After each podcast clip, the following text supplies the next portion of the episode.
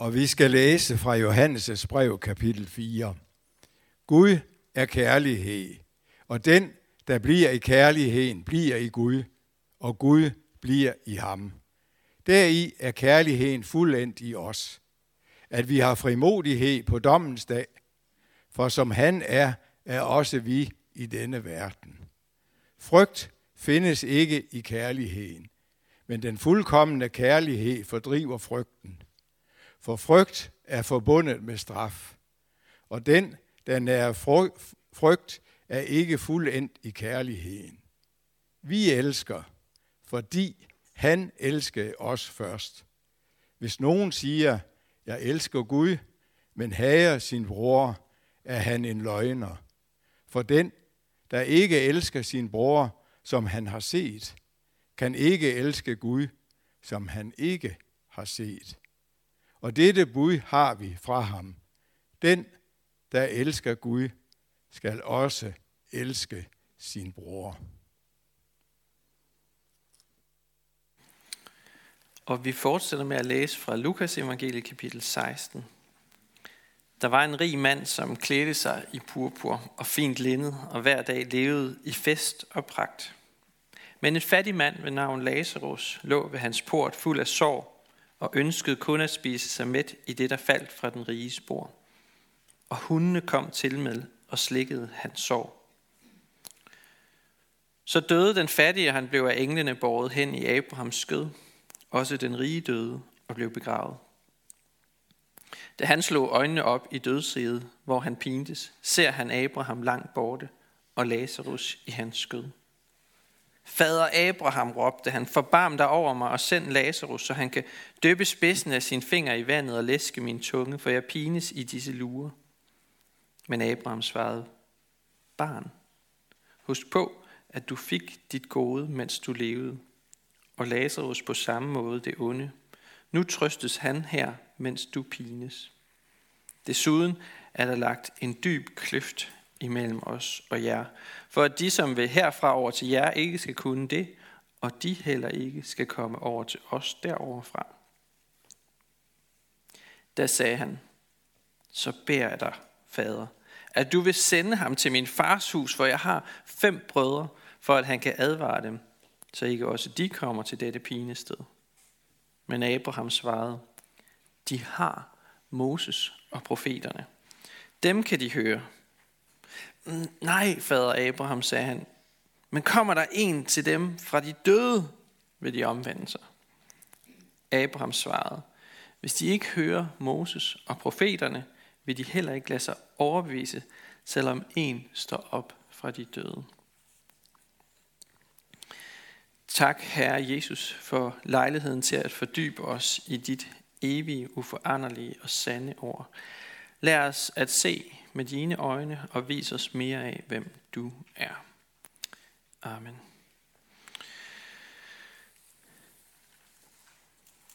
Forestil dig, at du fik et brev fra en, der er gået bort. Der stod i brevet, kære bror, jeg har brug for at fortælle dig, at jeg er i helvede. Det er et forfærdeligt sted, og jeg vil med dette brev gerne advare dig. Sørg for, at du ikke ender det samme sted som mig. Kærlig hilsen, din bror. Måske vil du først tænke, at øh, der var nogen, der havde gang i en virkelig grim prank. Helvede er en alvorlig sag. Det skal der ikke laves sjov med. Men hvis vi nu forestillede os, at det virkelig var et brev fra en, der var gået bort, hvad ville det så gøre ved os? Vil det ændre noget? Vil vi gøre noget anderledes i vores liv? Vil vi tænke på en ny måde? Vil vi prioritere anderledes i livet? Der er en alvor over Jesu lignelse, øhm, som svarer til et brev, man har fået fra en, der er gået bort. Jesus tegner her et billede af helvede, og er en rig mand, der ønsker at advare sine brødre om at ende der. Vi hører den rige mand beklage sig, Men vi hører ham også kommandere med Lazarus, som om han var hans tjener. Den rige mand ligner på mange måder os fra den rige del af verden. Os, der har råd til huse, biler, iPhones, store fester. Det er ikke fordi rigdommen i sig selv er problemet, men det er manglen på omsorg for den nødlidende, som Jesus han peger på i dag. Det er ikke for sjov det her. Det er Jesus, der formaner.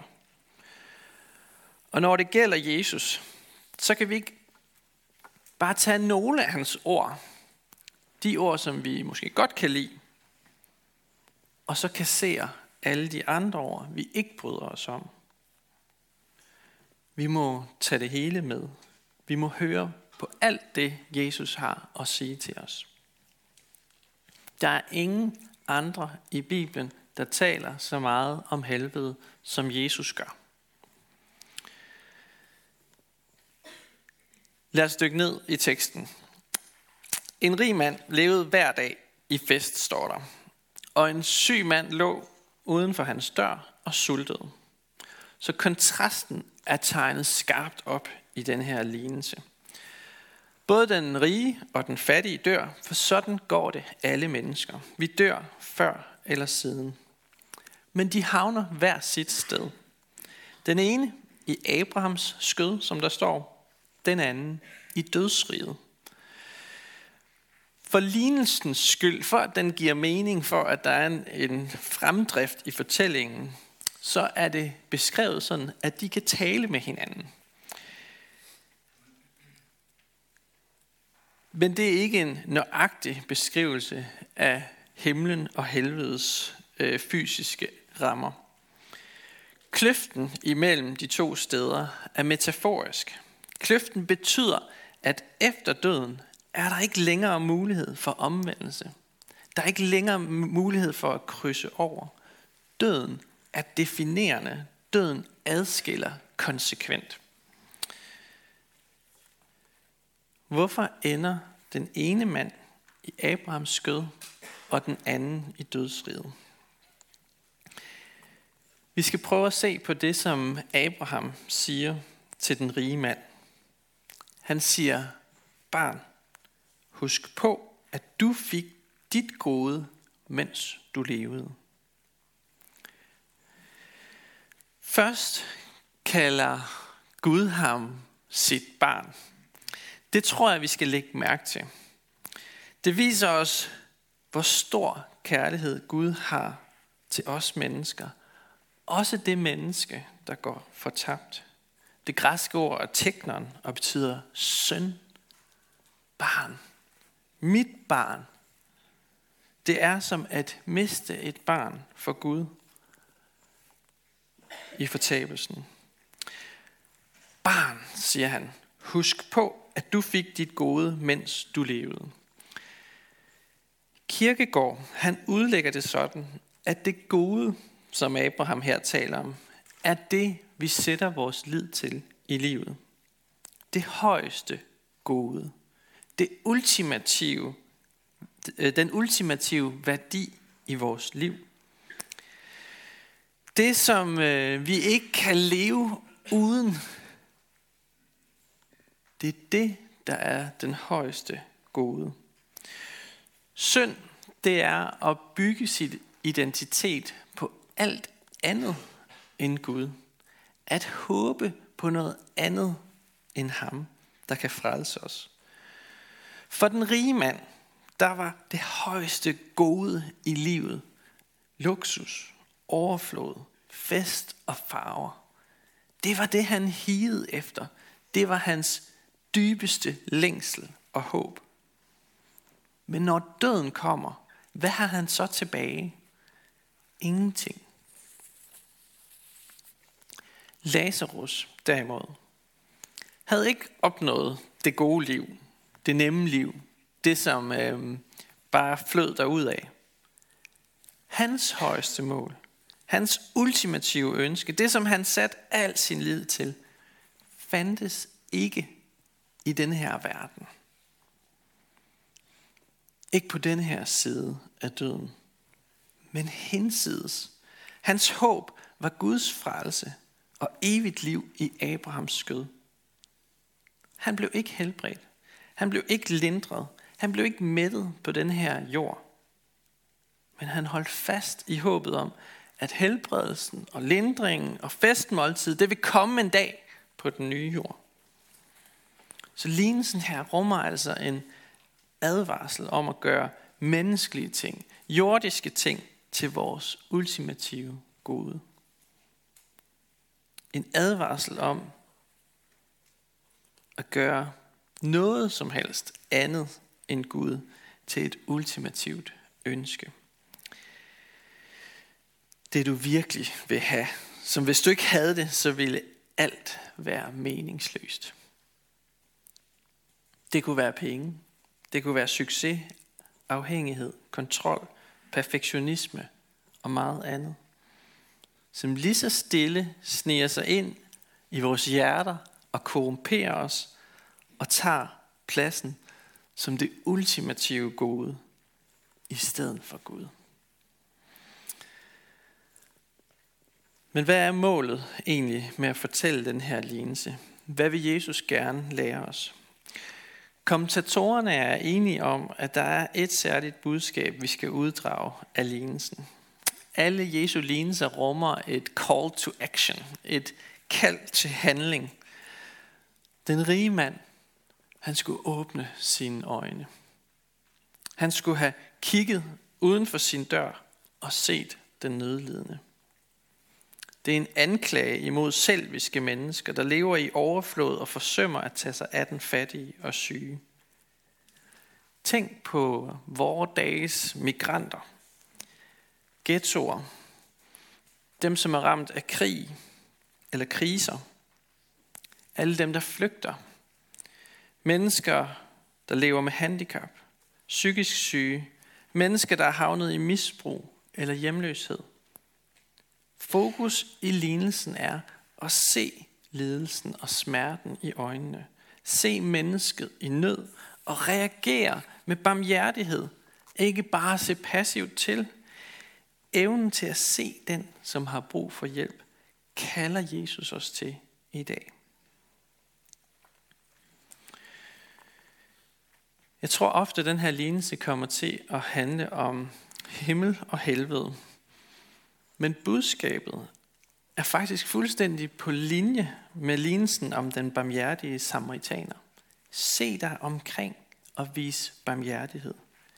Lad os se og reagere på Lazarus ved vores dør. Uanset om det sådan er på det helt store plan på, i verdens brandpunkter, eller om det er lige nu og her, uden for din dør. Se. Åbn dine øjne. Jeg så forleden øh, filmen God, The Godfather, en ret gammel øh, film, øh, og den handler om øh, sådan kampen mellem forskellige mafiafamilier i New York. Og det er en ret brutal film, øh, så jeg, det er ikke en anbefaling af, at man faktisk skal se den. Det ene mor fører det næste med sig i en endeløs voldsspiral. En dødsspiral, der bare går nedad og nedad og nedad. Der er, øhm, og, hvis, hvis, øhm, og der er en eller anden menneskelig logik i det, som præger mange konflikter og holder krige kørende.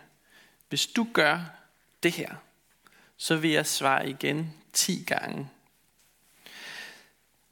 Den protestantiske teolog, kroaten Miroslav Wolf, han oplevede etnisk udrensning og folkedrab på Balkan i 90'erne, og han har skrevet, at hvis Gud ikke var vred over uretfærdigheden, så ville Gud ikke være værd at tro på. Der bliver nødt til at være en, der vil sætte en stopper for voldsspiralen. Og det var det, Jesus gjorde på korset. Der satte han en stopper for voldsspiralen nedad. Helvede står ikke i modsætning til en kærlig Gud. Når der går ild i et hus, så står man heller ikke bare og kigger på og lader det brænde ned. Så prøver man at slukke det. Helvede er Guds måde at slukke ondskaben og syndens bål. Hvorfor taler Jesus mere om helvede end nogen andre i Bibelen? Jo, fordi han bar hele helvedes vrede på sine skuldre. Hvis du ikke tror på helvede, så forstår du heller ikke, hvor stor Guds kærlighed i virkeligheden er. Han ønsker inderligt at stoppe voldsspiralen og frelse os fra os selv og hinanden, fra synden, fra døden og djævlen. Men det er op til os. Enten så øh, bøjer vi os for Jesus og lader ham komme til og frelse os og beder ham, lad din vilje ske, Gud. Eller også så overlader Gud os til vores egen skæbne. Og så siger han til os, lad din vilje ske. Og det ønsker han ikke for nogen af os. Lad os lige øh, runde teksten øh, med Lazarus af. Den rige mand, han spørger Abraham om at sende Lazarus til sine brødre, som stadig lever. Som han siger, for kommer der en til dem fra de døde, så vil de omvende sig. Men Abraham, Abraham afviser ham og siger, hvis de ikke hører Moses og profeterne, så vil de heller ikke lade sig overbevise, selvom en står op fra de døde. Det har han jo ret i. For vi tror på, og der er over 500 vidner, der siger det, at Jesus stod op fra de døde. Men alligevel er der mange mennesker, der ikke troede på det dengang, og mange mennesker, der ikke tror på det i dag. Det eneste, der kan få os ud af den her syndens nedadgående spiral, det er Gud. Det eneste, der kan føre os til omvendelse, er, at Gud åbenbarer sig for den enkelte i sit profetiske ord, som han siger, Moses og profeterne, og stadfæster det, sikrer det, giver os et pand på det ved at opstå fra de døde. Så der er sådan en syntese her mellem, hvad Gud han har sagt, hvad Jesus har gjort, og hvad ånden åbenbarer, der er forudsætningen for, at vi kan gribe det her og tro det. Det er ikke noget, vi kan sige os selv. Vi kan ikke resonere os frem til det her. Vi kan ikke regne os frem til det. Ikke engang, hvis en stod op fra de døde, siger Abraham.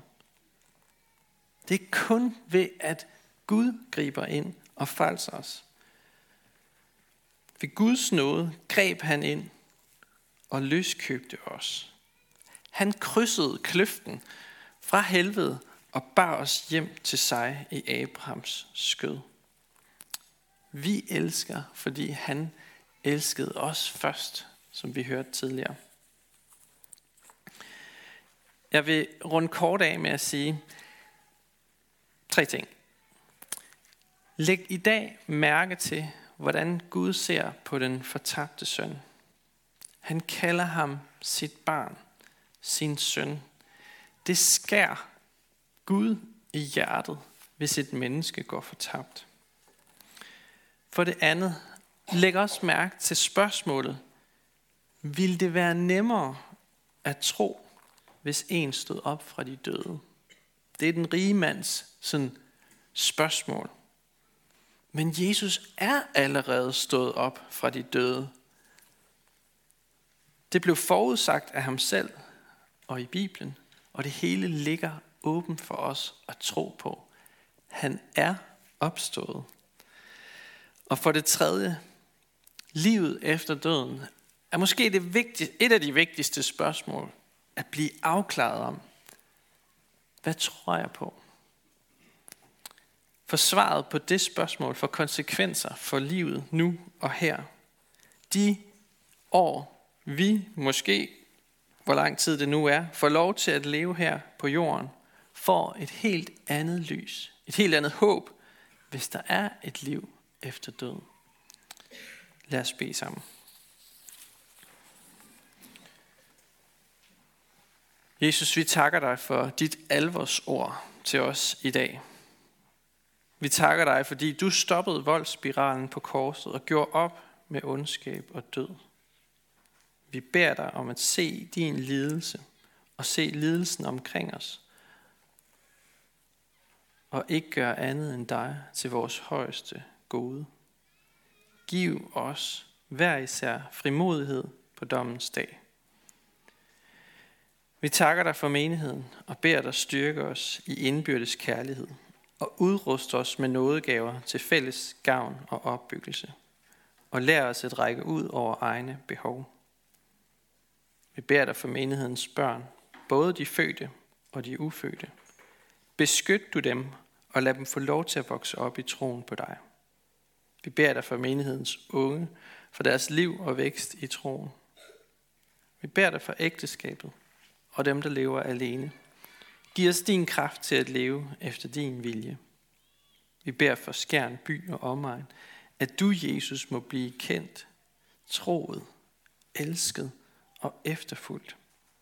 Vi beder for Niels Jørgen Fogh, menighedens vejleder, at du må styrke ham i hans arbejde og holde os alle fast på Bibelens grund. Vi beder dig om, at du vil være nær hos alle, der er ramt af sorg, sygdom og lidelse. Giv os mod til at være til stede og visdom til at lindre smerten hos hinanden. Hør os, når vi i stillhed hver især beder for en, vi kender.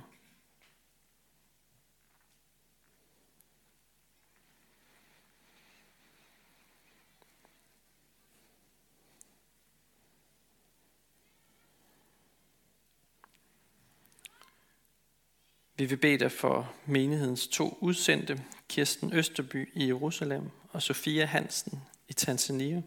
Vil du velsigne deres arbejde? Vil du lade det bære frugt? Og må, du, må det føre mennesker til troen på dig? Vi beder for din kirke.